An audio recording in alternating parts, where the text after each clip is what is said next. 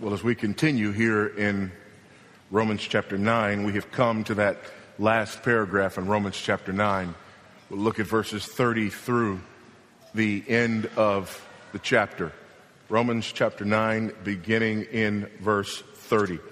If you remember, this excursus here in chapters 9 through 11 are dealing with the issue of Israel and the apparent forsaking of Israel. It's dealing with what is seen outwardly of Israel and the explanation of it. In that context, we come to this last paragraph that really sums up what he has begun here in chapter 9 in what I like to call a tale of two sinners. Beginning of verse 30. What shall we say then? That Gentiles who did not pursue righteousness have attained it. That is, a righteousness that is by faith. But that Israel, who pursued a law that would lead to righteousness, did not succeed in reaching the law. Why? Because they did not pursue it by faith, but as if it were based on works. They have stumbled over the stumbling stone, as it is written Behold, I am laying in Zion a stone of stumbling, a rock of offense, and whoever believes in him will not be put to shame. Whoever believes in him will not be put to shame. This is not new. We have seen this juxtaposition of the Jew and the Gentile, for example, in chapters 1 and 2. And specifically in chapter 2, as he talked about the law and the Gentiles being a law unto themselves. The whole point that Paul is making here is that our only hope is the gospel. It is the gospel that is the power of God unto salvation. And here he points to and answers the question what's going on and what's wrong with Israel? What's wrong with Israel, he says, is that they have pursued righteousness through the law. And the Gentiles have attained righteousness that they did not pursue, and they've attained it through faith. It's the difference between works righteousness and the gospel. That, that's what this all boils down to. It's the difference between works righteousness and the gospel. Now, we say that. And as we look at this paragraph, and as we hear again this word, gospel, and as we say that it's the difference between the Jew and the Greek in this paragraph. Again, not saying that there are no Jews who have been saved. Paul himself is a living denial of that. He is a Jew who has been saved, but not through pursuing the law. He has been saved by grace alone, through faith alone, in Christ alone. And it is that gospel that he is proclaiming, and it is that gospel that is the hope of the Jew and the Greek alike. But when we use that word gospel, it is weighty and misunderstood. And so, what we're going to deal with today is the gospel. What the gospel is not, and what the gospel is. Because that's Paul's overarching point here in chapter 9. The difference between those who have come and those who have not is that those who have come have come by way of the gospel, which is where Paul starts in chapter 1, and those who have not have not come because they have trusted something other than the gospel. Now, he talks about this distinction between the Jews and the Gentiles, and we've seen that distinction, as I've said, throughout his letter. But here he comes to the crux of the matter.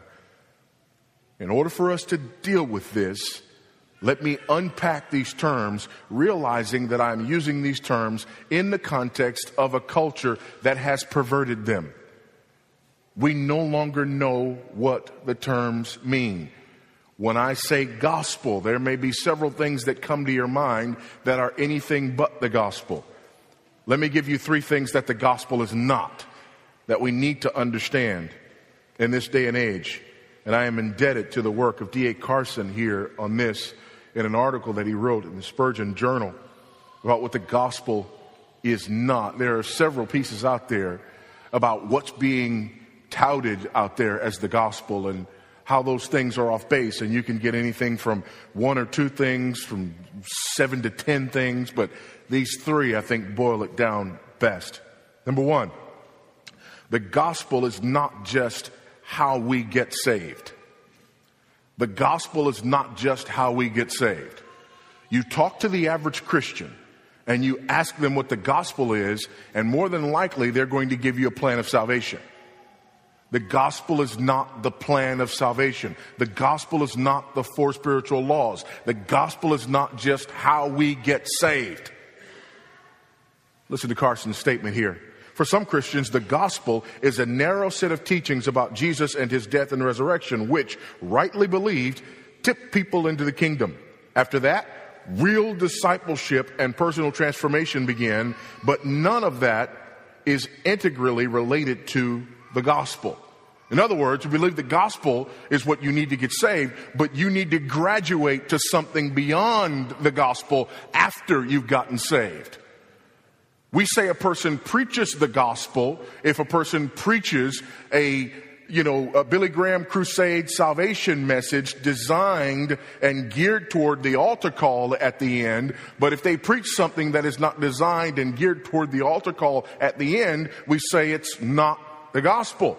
I've often gone to preach places and had people ask me, Are you going to preach a gospel message or will this be for believers? That's how we think. Is it going to be a gospel message or will it be for believers? Yes. Because believers need the gospel. The gospel is not just how we get saved. Listen to Tim Keller. We never get beyond the gospel in our Christian life to something more advanced.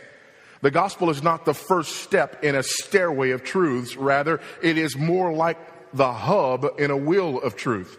The gospel is not just the ABCs, but the A to Z of Christianity. The gospel is not the minimum required doctrine necessary to enter the kingdom, but the way we make all progress in the kingdom. So, mistake number one we see the gospel as just how people get saved. The gospel is the ABC. Acknowledge your sin, believe in Christ, confess Him as your Savior. Y'all heard that one? That's not the gospel. It's a cheap substitute. That's not the gospel. Nor is it correct to say that unbelievers need the gospel, but believers need something more. Folks, there is nothing more than the gospel. You never move beyond the gospel. You never outgrow the gospel.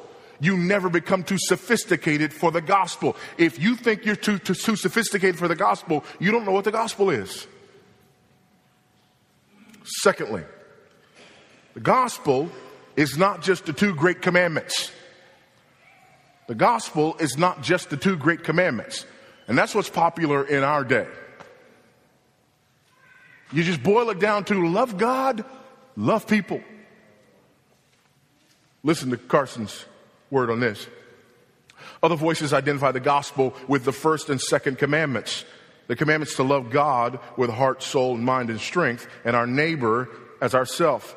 These commandments are so central that Jesus himself insists that all the prophets and the law hang on them. But most emphatically, they are not the gospel. Love God, love people. It's not the gospel. In fact, here's the irony. That phrase, love God, love people, is actually a summary of the law. It's the opposite of the gospel. Listen to what Paul says about that in Romans chapter 13, verses 8 through 10. Owe no one anything except to love each other. For the one who loves another has fulfilled the law. For the commandments, you shall not commit adultery, you shall not murder, you shall not steal, you shall not covet, and any other commandment are summed up in this word. By the way, notice he's talking about the second table of the law, the horizontal commandments, summed up in this way, or in this word. You shall love your neighbor as yourself. Love does no wrong to a neighbor, therefore, love is the fulfilling of the law. We use that phrase as though we've unlocked a magic key to the gospel. And the irony is, we have run right back to the law like a dog running to its vomit. And it sounds so good, and it's ubiquitous. Do a search sometime for love God, love people, and church. You'll find thousands of churches like Southside Christian Church. Love God, love people. But then you find others who get creative with it. Morrow Baptist Church. Love God, love people, change the world. Englewood Baptist Church. Love God, love people, serve the world. Believers Church. Love God, love people, tell the world. Victory Baptist Church. Love God, love people, reach the world. Or Gulf Gate Baptist Church. Love God, love people, serve the world. How about Doubleheads Baptist Church? Love God, love people, serve both. Or The Rock. Love God, love people, do something about it. Eastside Christian Church. Love God, love people, build relationships. Smithwood Baptist Church. Love God, love people, make disciples. The Gathering Place. Love God, love people, live life. Praise City Church. Love God, love people, love life. How about Destiny Church? Love God, love people, love life, love our city. How about Courageous Church? Love God, love people, prove it. North City Church of Christ, love God, love people, be changed. Keep the law, be changed. And finally, Experience Church Safety Harbor, love God, love people, period. It's ubiquitous. That is the catchphrase of our day. And it's a catchphrase that is used by people who intend to say, get away from all that law stuff. Get away from all that legalism. Just love God and love people. And what they just said was, get away from the law, obey the law. Because if you just obey the law, then you don't have to worry about the law.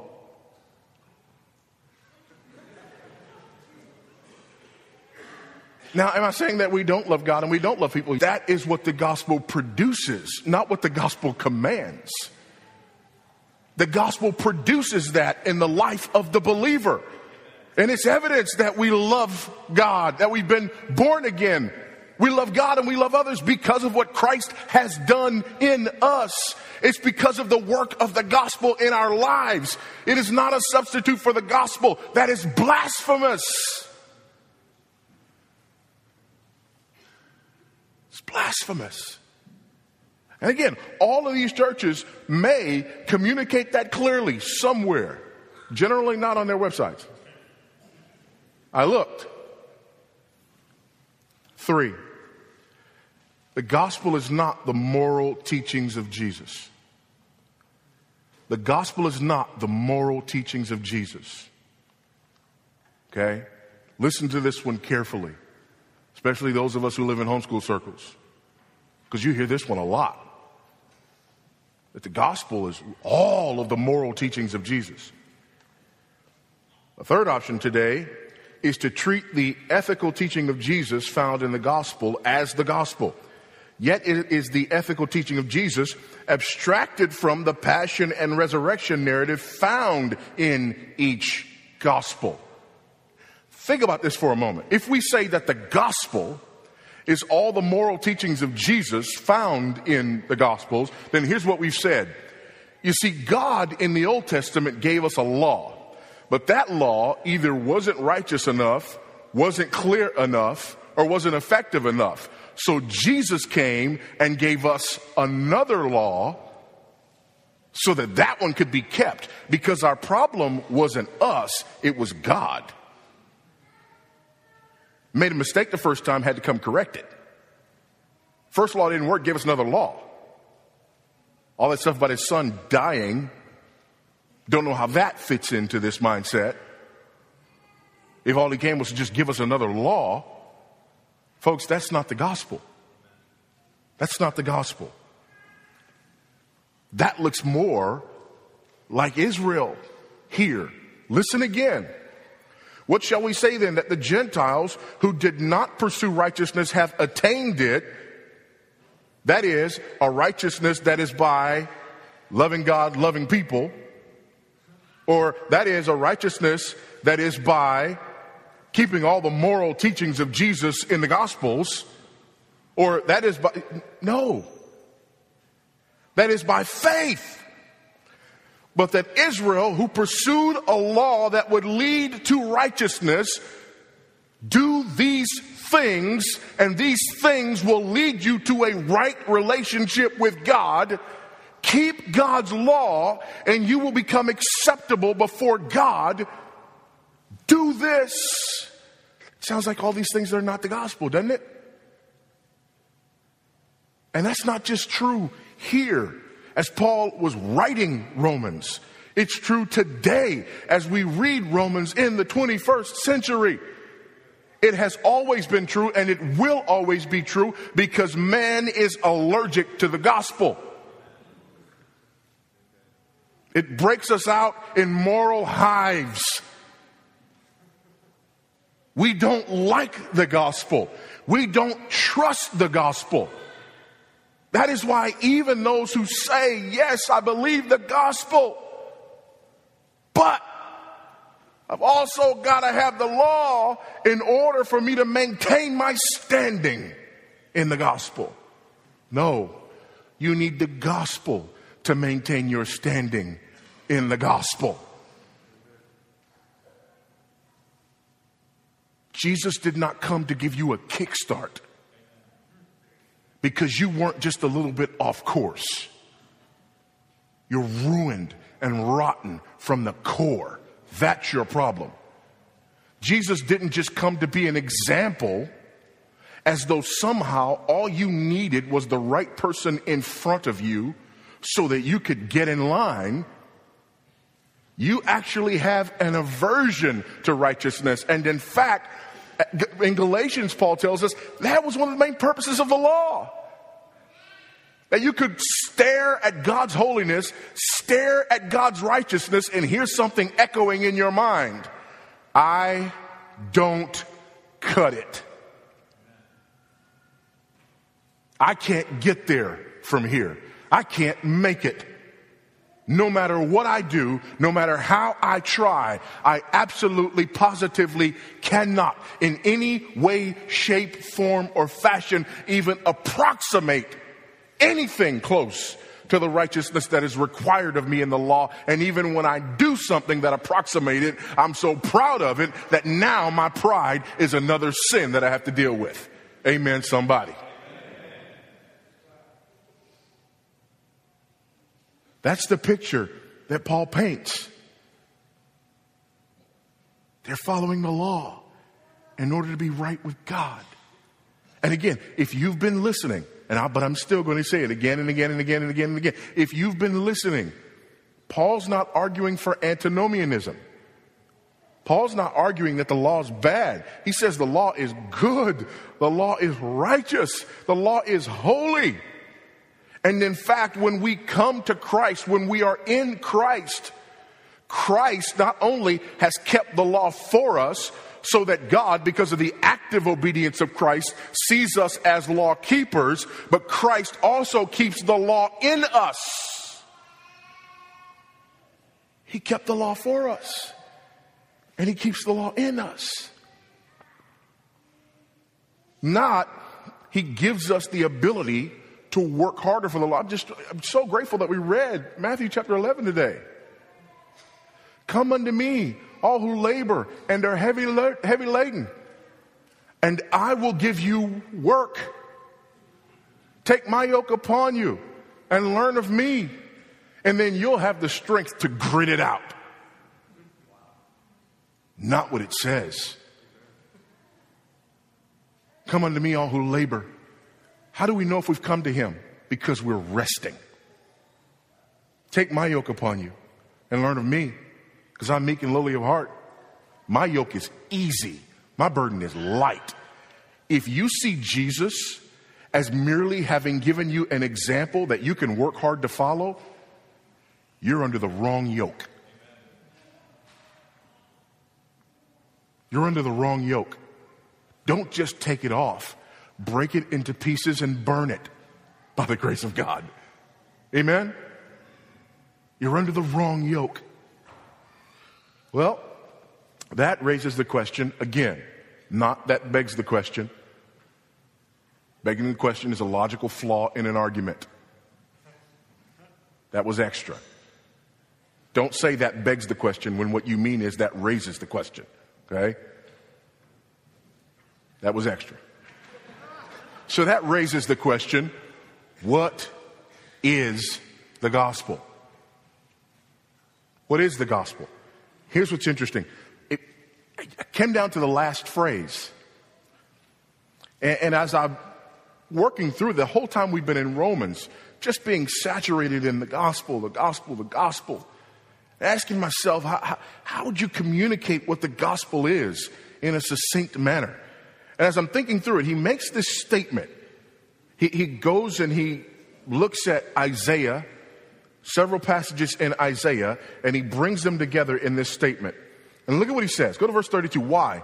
Because they did not pursue it by faith, but as if it were based on works. It's two ways. It's either faith or works. They have stumbled over the stumbling stone, as it is written.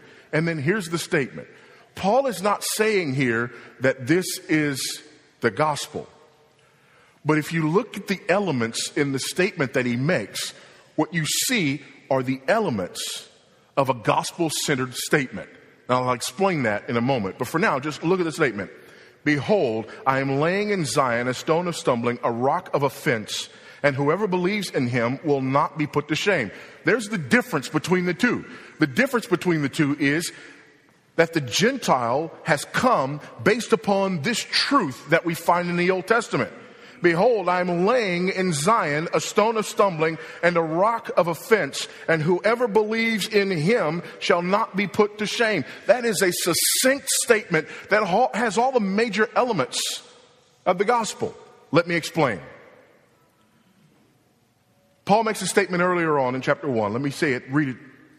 I am not ashamed of the gospel, for it is the power of God for salvation to everyone who believes, the Jew first and also the Greek. Thesis statement for the book of Romans, basically. That, everything else that I'm about to say is about this right here. What is the gospel? How is man made right before God, the Jew and also the Greek? For in it, righteousness the righteousness of God is revealed from faith to faith, as it is written, the righteous shall live by faith. How are we right before God? The answer is the gospel. The gospel is that power that makes us right before God. So, what are the main elements? Let me give you these five things that I believe you see here in this statement. It has all of these characteristics that will help us to remember these five things about what the gospel is. First of all, the gospel is news. The gospel is news. How does he start his statement out? Behold, listen up. Hear ye, hear ye. I'm making a statement. I'm making a declaration. The gospel is news. The word for gospel, euangelion, it means announcement. It means news. The gospel is news. By the way, let me put this footnote here we do not live the gospel. We cannot live the gospel. Okay? You, that's foolishness. You don't live news. For me to say, I'm going to live out the gospel is like me saying, I'm going to live out the front page story in the newspaper yesterday. If I came to you and I said, hey man, I've decided I'm going to live out the front page story in the newspaper yesterday, what would you say to me? Um, actually, that's news that happened yesterday. You can't live it out. You don't live the gospel. And so, if somebody walks up to you, well, you know, like St. Francis said, preach the gospel at all times and when necessary, use words. you look at them and you say, he didn't know what the gospel is, obviously, because nobody who knows what the gospel is would say such foolishness. You have to use words to preach the gospel. Whether they're written words or spoken words, you have to use words. Why? Because the gospel is news. That would be like saying, give the news at all times. And when necessary, use words. And then you turn on the television. And there's a bunch of people out there just sort of living their lives. And you look at it, and somehow you're supposed to determine what the news is.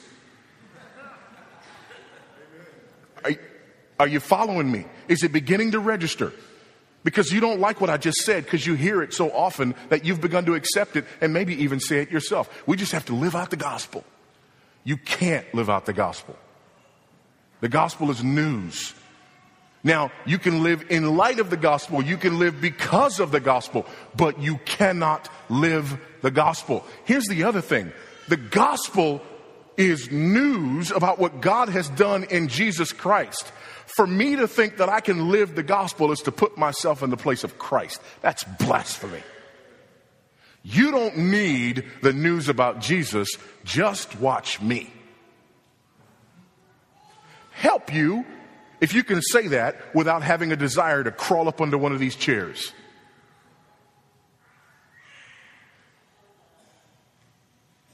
The gospel is not something we live.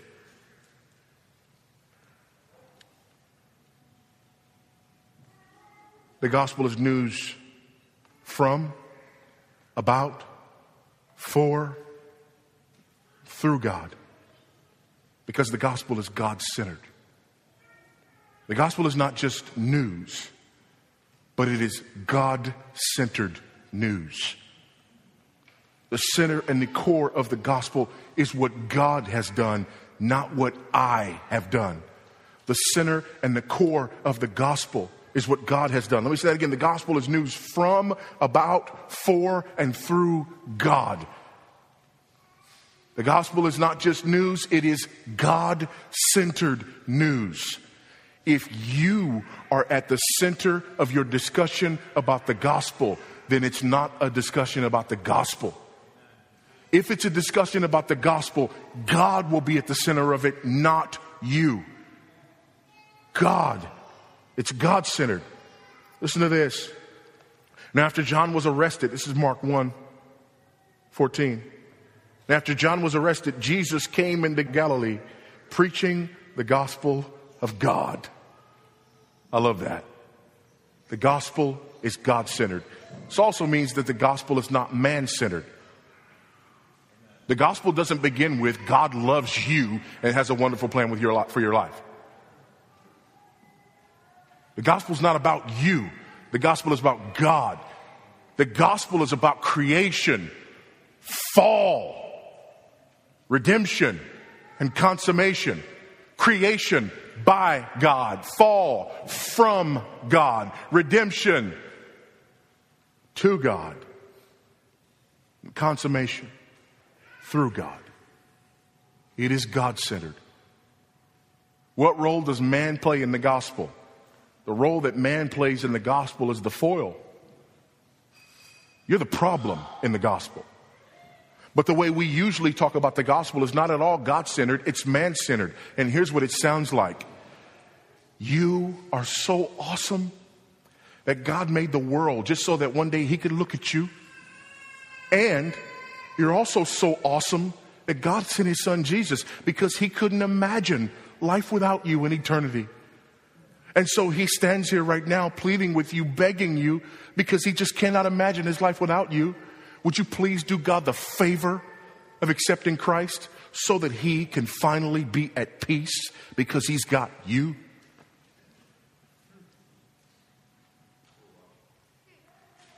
That is not the gospel. The gospel is God centered, not man centered.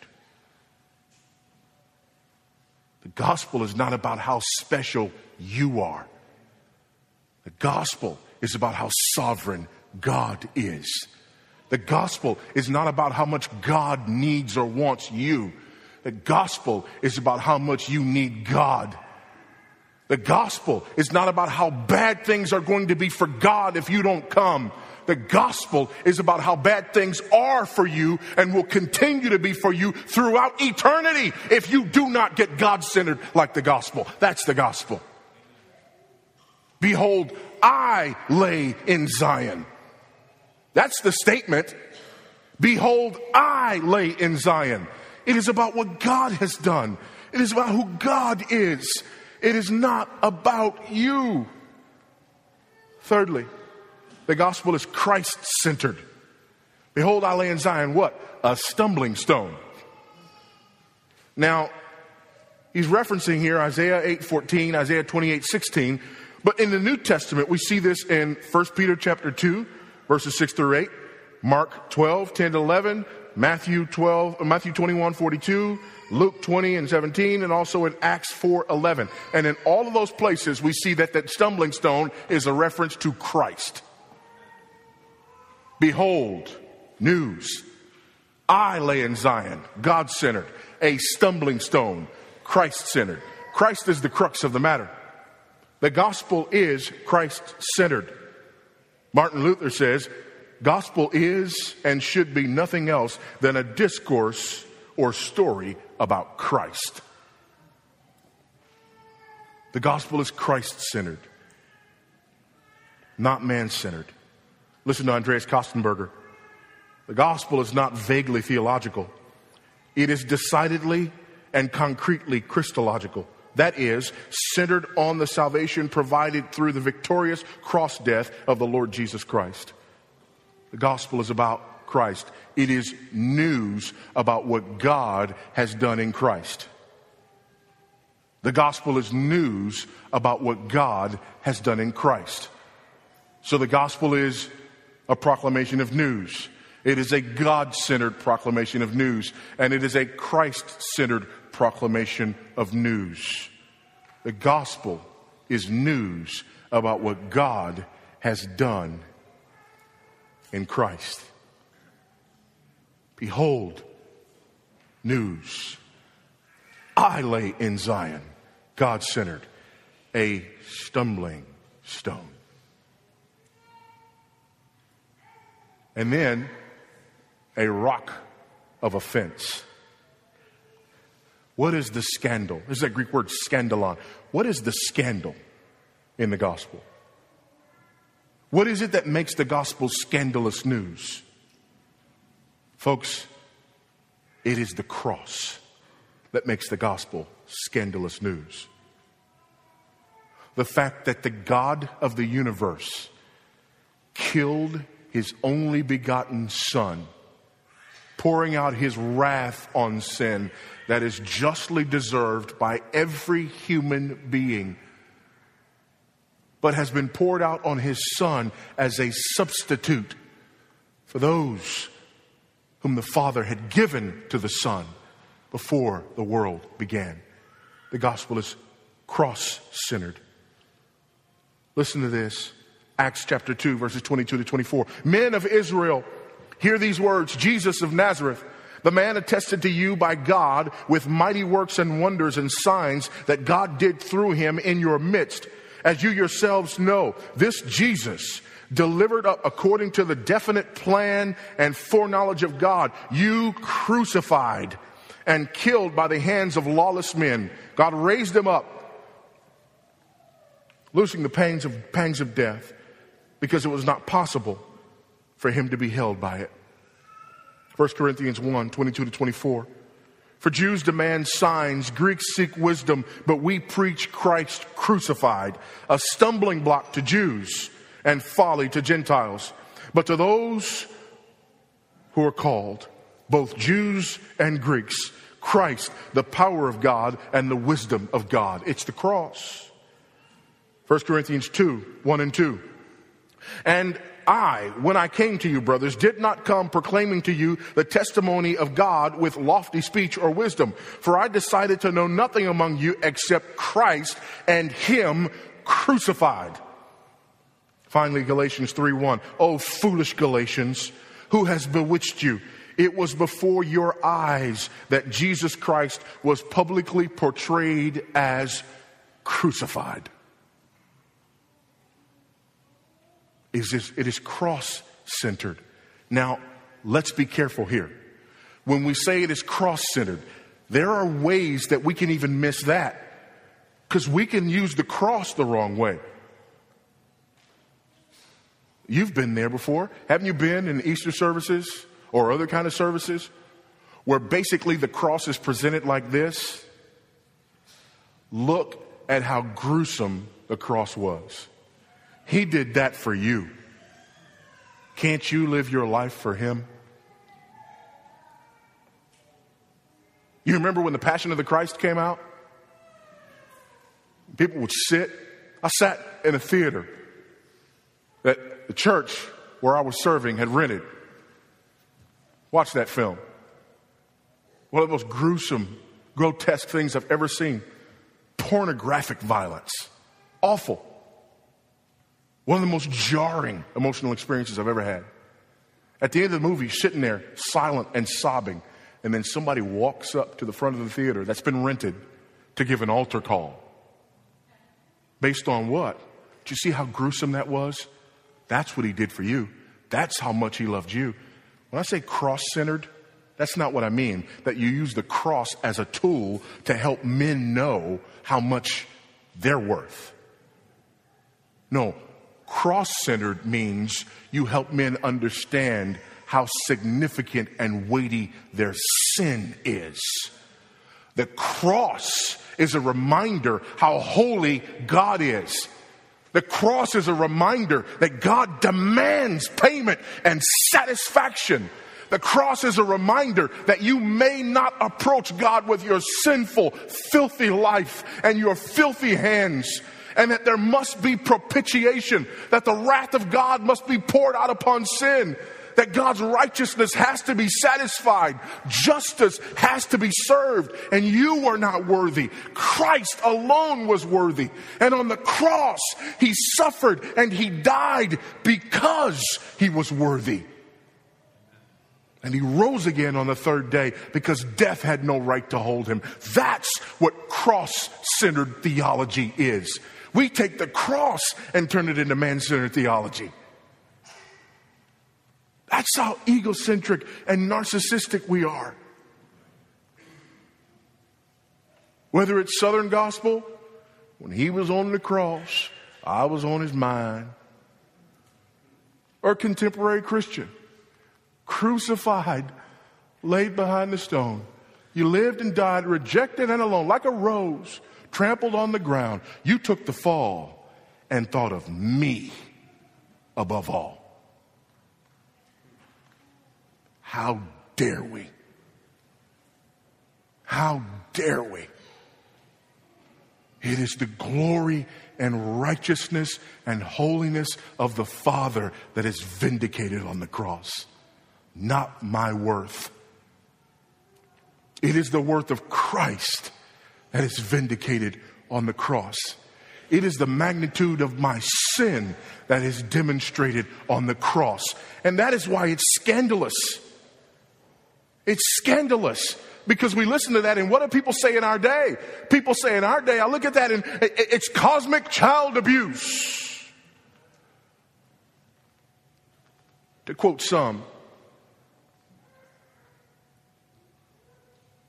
famous Anglican rector has said that this view of the cross is like thinking of God as an angry man who comes home and he's angry with, his wife, but he kicks his dog to take it out on the dog.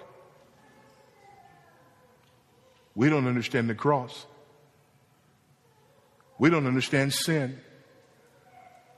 We don't understand the Levitical law and how God foreshadowed for his people in types and shadows the blood of bulls and lambs and goats, giving them a picture in their mind that without the shedding of blood, there is no remission of sin.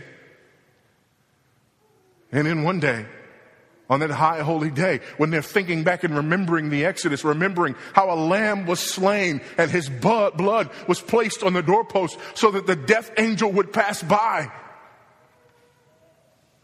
Remembering in the desert serpent that was placed high on that cross and that they would look at him and live. And now Jesus Christ, him who knew no sin, becomes sin for us that we might become the righteousness of God in him. That is not cosmic child abuse.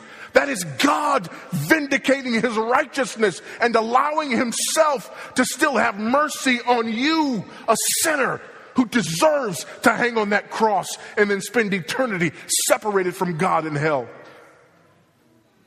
But the gospel, the scandal, is that it wasn't you. It was the spotless, sinless Lamb of God who died in your place. That's the gospel. It is news about what God has done in Christ through the cross. That's the gospel. You can't live that. But you also can't live without it. The gospel is grace centered. The next statement he makes Behold, news, I am laying in Zion, God centered, a stone of stumbling, a rock of offense, Christ centered, cross centered. And then look, whoever lives a life worthy of him No. Whoever believes in him. Whoever believes in him. That's the answer. Eh, here's the amazing thing. And a lot of people will go here and they will say, well, see right there, there's the work that man does. Man does the believing work. You're absolutely right. Man must believe. He must believe. But watch this. Go back to verse 30. What shall we say then? The Gentiles who did not pursue righteousness except for the fact that they made a determination in their, no, have attained it. That is a righteousness that is by faith. Well, faith was the pursuit. Well, if faith is the pursuit, then the first clause is a lie. The first clause says that they did not pursue. If faith was a pursuit, then the first clause is not true. In other words, even in this statement, you have election. Even in this statement, you have it's grace. It's the grace of God. Listen to this John 1 16 and 17. And from his fullness, we have all received grace upon grace. For the law was given through Moses, grace and truth come through Jesus Christ. It's grace centered. Acts 15 11. But we believe that we will be saved through the grace of the Lord Jesus, just as they will. Romans 5 15. But the free gift is not like the trespass. For if many died through one man's trespass, much more had the grace of God and the free gift by the grace of that one man, Jesus Christ, abounded for many. Ephesians 2 4 to 9. Perhaps the most beautiful presentation of this anywhere in the Bible.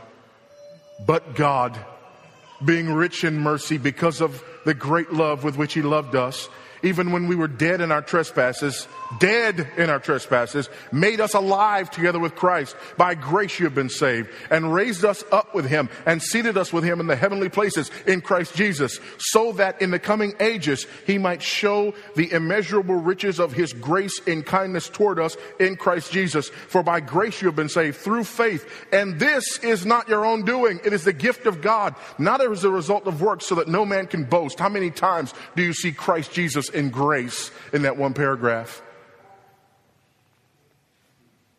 The gospel is grace centered. Grace centered. Not just for your salvation, but also for your sanctification. The gospel is grace centered. Finally, the gospel is eschatological. In that last phrase. Behold, it's news. I am laying in Zion it's God centered, a stone of stumbling, Christ centered, a rock of offense, cross centered. Whoever believes, grace centered, will not be put to shame. That's eschatological. That, that's not psychological. It's eschatological. When it says he will not be put to shame, that is a reference to the judgment to come. That is a reference to that day when you will stand before God. That doesn't mean that you poke your chest out. Why would you?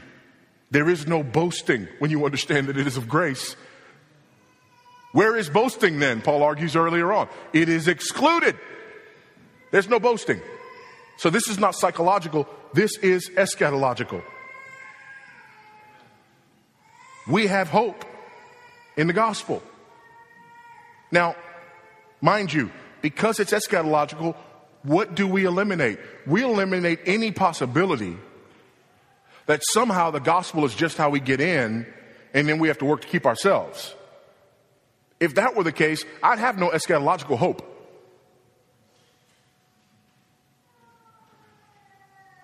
Are you saved? Yeah, I am right now, but depends on how firmly I hold on to this thing.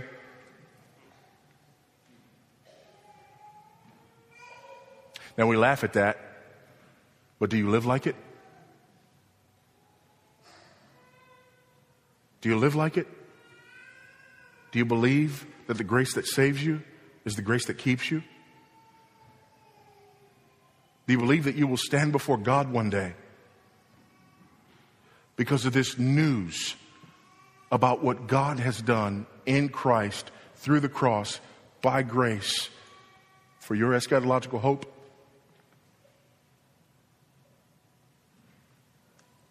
Listen to John Hendricks. In short, the gospel is the life altering news that Jesus Christ, the eternal Son of God, became man, lived a sinless life under the law, died for sinners, and rose again to reconcile them to himself, eternally victorious over every enemy that stood between God and man. Now, because of this redemptive work, there is nothing that separates those who believe from their Creator and all the benefits that He promises in Him. That's the gospel. That's the gospel. And the difference between Israel and the Gentiles is quite simply this one is holding out hope, pursuing, racing towards, there's a racing metaphor here in the language, racing toward a law with the belief that eventually it will be attained, and through attaining it, righteousness, right standing with God. And another who simply believes the pronouncement of the news of what God has done in Christ through the cross by grace for the eschatological hope of those who place their faith in Him. The difference is the gospel. That's the difference. Our, our hope is the gospel, and it's our only hope. Let, let, let, let's hold on to this because we have a tendency not to. I'll close with this. It's a little bit more lengthy from Carson, but necessary, especially for those of us who are in the process of raising children and desire to see them come to faith and live their lives in a gospel centered way.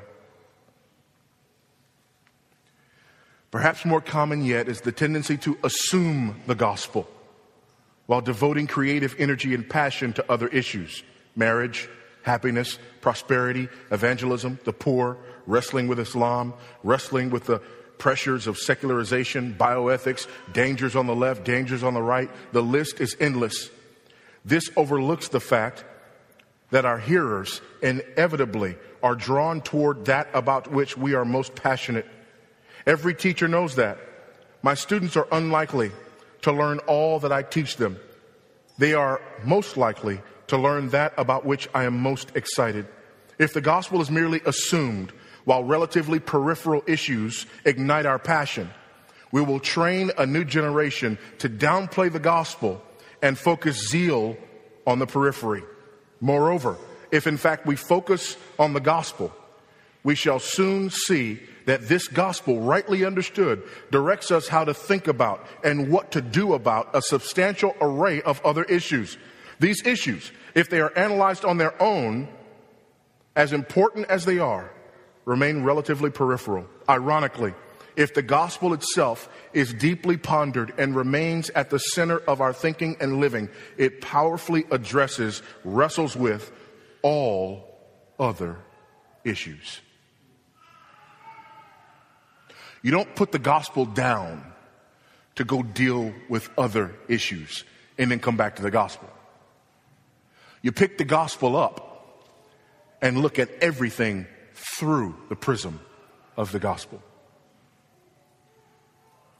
It's not, yeah, yeah, I, know, I know the gospel, the gospel, the gospel, and we get the gospel right, but there's this other stuff over here that we got to give our attention to.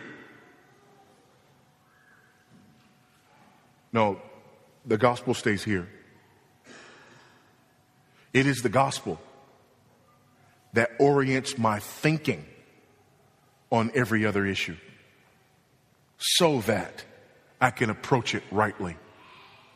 Because if I don't, then what happens is I'm putting my hope in something else. A couple of examples politics. If, if, politics is what I give my focus and my attention to, and as I'm focusing on politics and as I'm putting my attention on politics, what I'm doing is I'm saying, over here is where I do my gospel work, but out there is where I do my other work. I've completely missed the boat. What does the gospel say about politics? And when I say, what does the gospel say about politics? I don't mean, is there a proof text that I can use to run off on? But when I look at this through a God centered, Christ centered, cross centered, grace centered, eschatological perspective, how does it reorient the way I think about this particular issue? Marriage. Marriage. I can think about marriage and just go over here and say, here are rules and principles about being married. These are things that we've found through surveys that help people be happier in their marriage. So you go over there and you do this stuff in marriage. Or I can say, here's the gospel. There is news about what God has done in Christ through the cross by grace with an eschatological focus and in fact, my marriage fits into this picture. How so?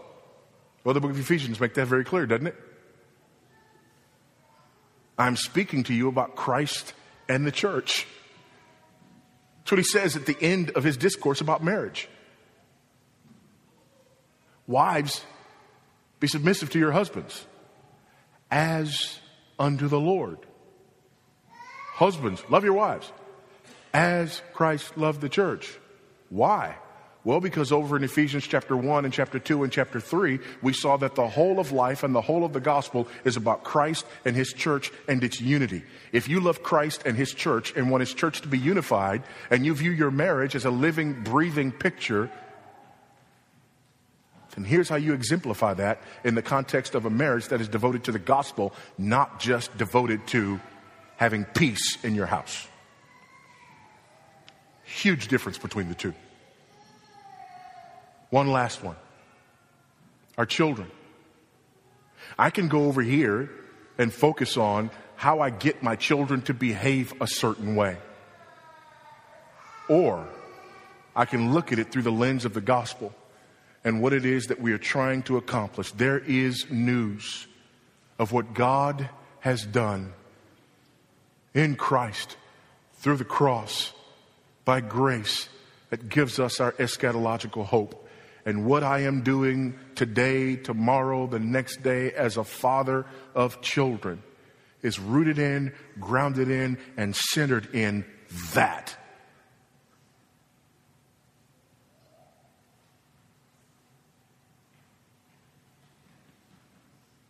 Not the gospel's how I get saved.